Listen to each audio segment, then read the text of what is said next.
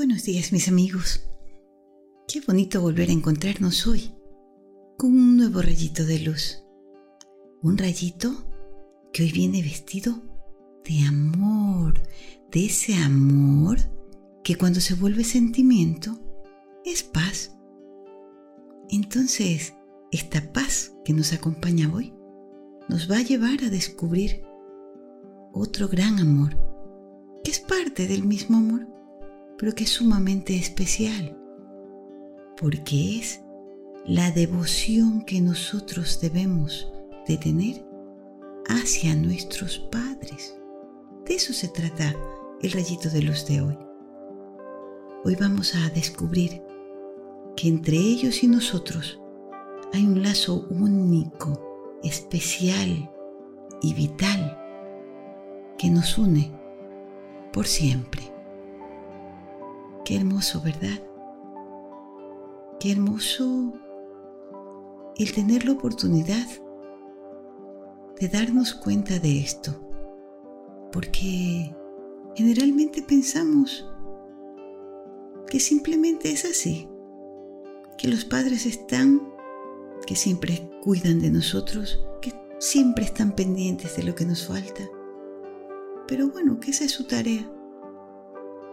En cierta forma sí, los padres tienen como tarea principal el ver que sus hijos estén bien, que estén felices. Pero ¿y la nuestra cuál es? ¿Cuál es nuestra tarea como hijos? Bueno, hoy lo vamos a descubrir. Hoy los invito a que se sienten rectitos, que respiren profundamente tres veces. Vamos. Inhalamos, sostenemos y soltamos. Inhalamos, sostenemos y soltamos. Inhalamos, sostenemos y soltamos. Me siento ligero, casi no tengo peso.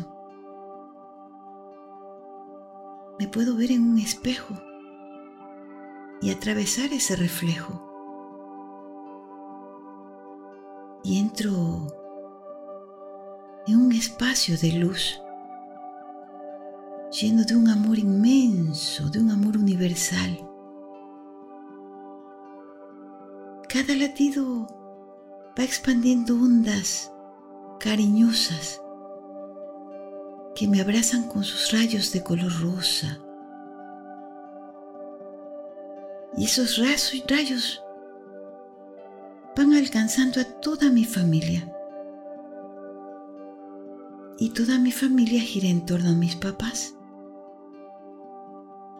Es que ellos son el centro de este universo, de esta familia y como un sol amoroso. Irradian dulzura, compasión, sacrificio, generosidad y perdón. Porque mis padres son luz, calor, amor que da vida. Siento vibrar en mí esa fuerza pulsante como un regalo que yo devuelvo multiplicando mi amor y devoción hacia ellos en todos los seres del universo. Qué sensación tan hermosa. Me siento envuelta en ese abrazo de amor. Qué afortunada soy de poder sentirlo hoy. Y con esa alegría respiro nuevamente profundamente y vuelvo a este lugar sintiendo que ese aire fresco inunda mis pulmones, refresca mi mente y me hace descubrir lo afortunada que soy, porque estoy viva y consciente de que hay una fuente inagotable de amor, una sucursal de Dios aquí en mis padres. Qué hermoso, ¿verdad? Gracias por compartir conmigo esta reflexión, esta actividad hermosa. Y hoy les traigo una frase especial que dice así, honra a tus padres y a tus maestros como al amor, porque el amor vive en ellos. Miren, esta no es una frase que me la inventé yo. Esta es una frase que está en uno de los libros más antiguos que existen. Incluso más antiguo que la Biblia. Y se llama Los Vedas. Sabiduría pura. Pero yo quiero antes de contarles esta historia linda que les he traído, preguntarles, ¿por qué será importante tratarse con cariño en la familia? ¿Mm? ¿Qué detalles de sus padres para con ustedes les llegan más al corazón? Hoy les traigo una historia que se desarrolla en Japón Busquen en el mapa. ¿Dónde está Japón? ¿Dónde está esa isla? Así también, no solo el rayito de luz nos ilumina por dentro, también nos enseña a conocer el mundo. Hoy la historia se llama La Cascada Maravillosa y dice así. En un lugar apartado del Japón vivía, hace mucho tiempo, un pobre leñador único sostén para sus ancianos padres, con quienes vivía en una humilde choza. Todas las mañanas muy tempranito, el joven se iba al monte y ahí pasaba todo el día entregado a la difícil tarea de trabajar en los arrozales, grandes arrozales. Realmente era poco lo que ganaba y con lo poco que ganaba atendía las necesidades elementales, básicas de su familia. Cierto día, subió a una montaña muy alta, poco frecuentada por los leñadores. Él, aparte de sembrar arroz, iba al campo y también cortaba árboles para hacer leña y venderla. Trabajó toda la mañana sin descansar y ya cerca del mediodía se sentó a la sombra de un árbol para tomar su almuerzo, un pequeño pastel de arroz que le había hecho su madre. En eso vio en el suelo a un tejón no muy grande, pero bastante gordito, que dormía profundamente. ¡Qué suerte tengo! dijo el leñador. Aquí hay un excelente bocado para llevar a mi casa. Mi mamá se va a poner muy feliz pues ya hace días que no ha tenido mayor cosa para hacer una buena comida. Se acercó despacito al tejón, pero no pudo atraparlo para matarlo. Pobrecito, dijo, no es justo quitarle la vida a un animal indefenso. Mejor lo voy a dejar que se escape. Voy a trabajar con más dedicación para ver si puedo ganar un poco más. Pero no había acabado de decir esto cuando, para sorpresa suya, el tejón se puso de pie y le dijo, Muy bien, amigo. Veo que eres un joven inteligente y de buen corazón. Aunque lo intentaras, no hubieras podido quitarme la vida. Porque tú no tienes un corazón capaz de hacer algo tan cruel. Por eso en recompensa voy a ayudarte. Pero ante todo, hazme el favor ve hasta ese pino alto que ves allí y tráeme una piedra grande y lisa que va a estar ahí al pie del árbol.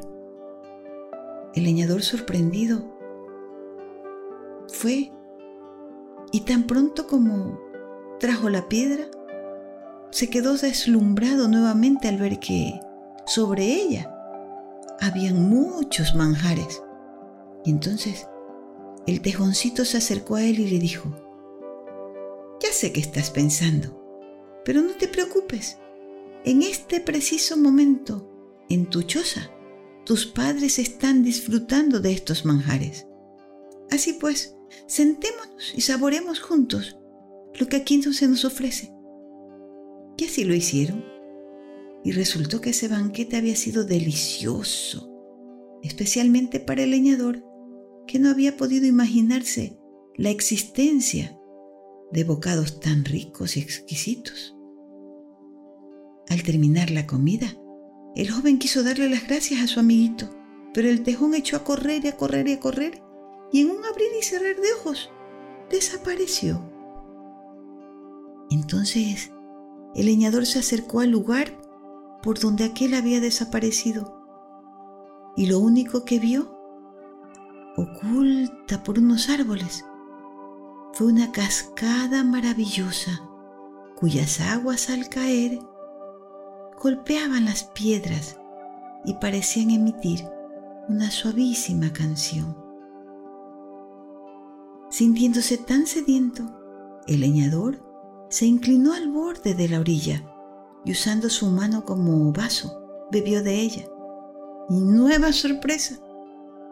Todo lo que tenía el aspecto de ser agua y cristalina y clara, resultó que era un jugo dulcísimo. No lo podía creer.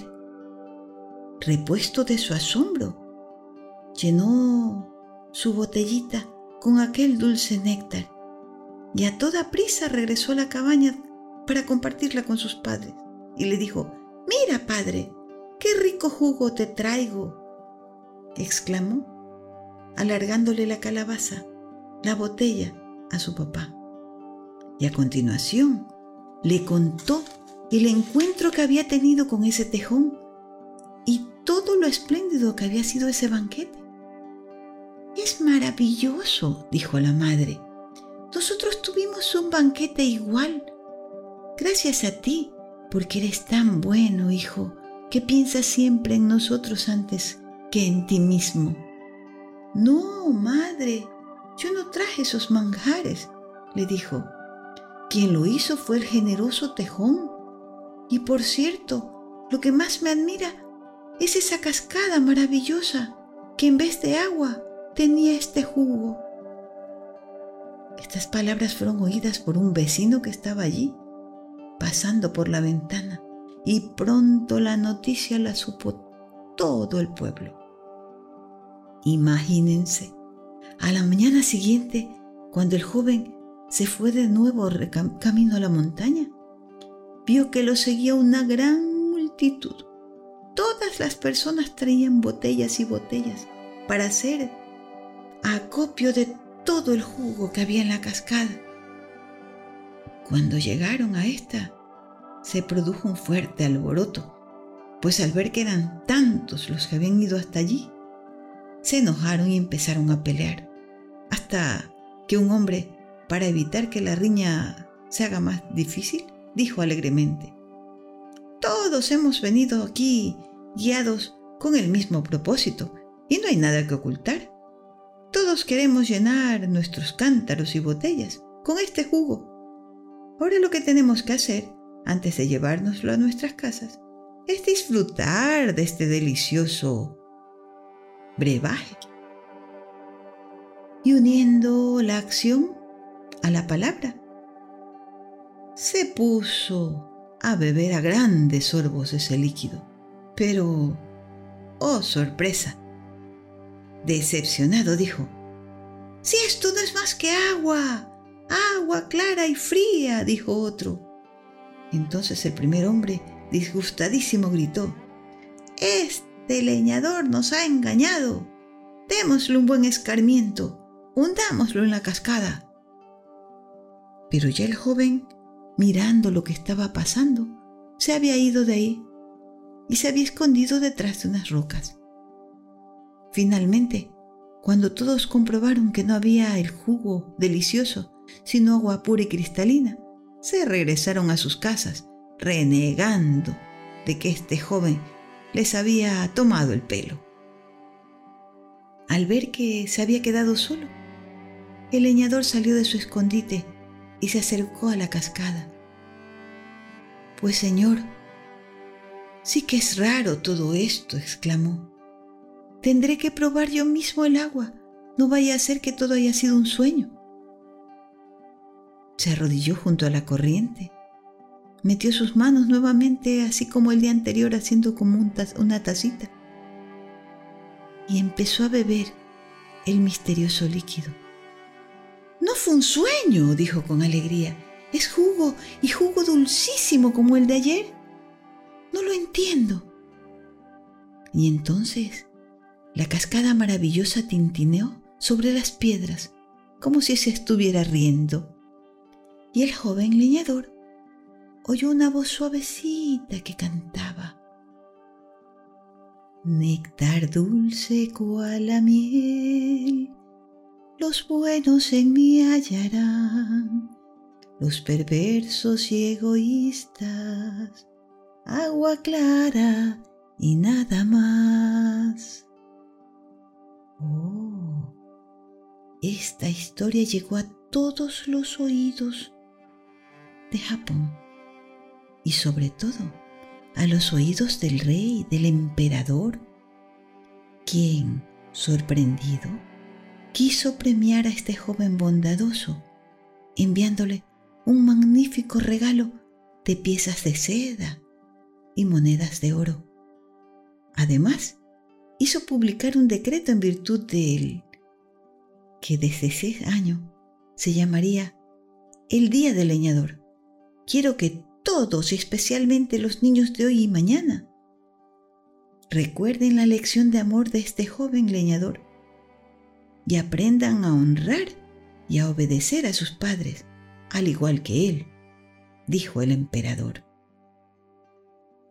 Miren ustedes, cómo una buena acción siempre trae una excelente reacción, porque la vida compensa, la vida te devuelve lo mismo que tú das.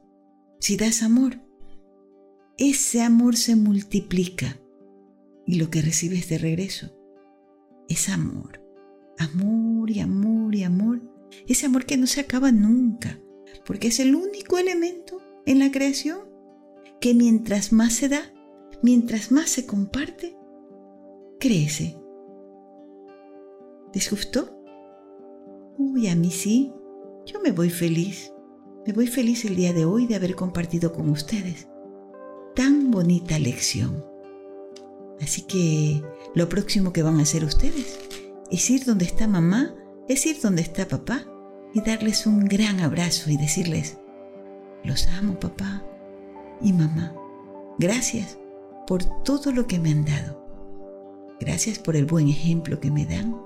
Gracias por ser ese rayito de luz que ilumina mi vida y que me permite ser cada día mejor y más feliz. Los dejo con esta reflexión, los dejo con estas enseñanzas para volver a encontrarnos mañana en este mismo lugar con un nuevo rayito de luz. Si así, Dios lo quiere. Hasta mañana.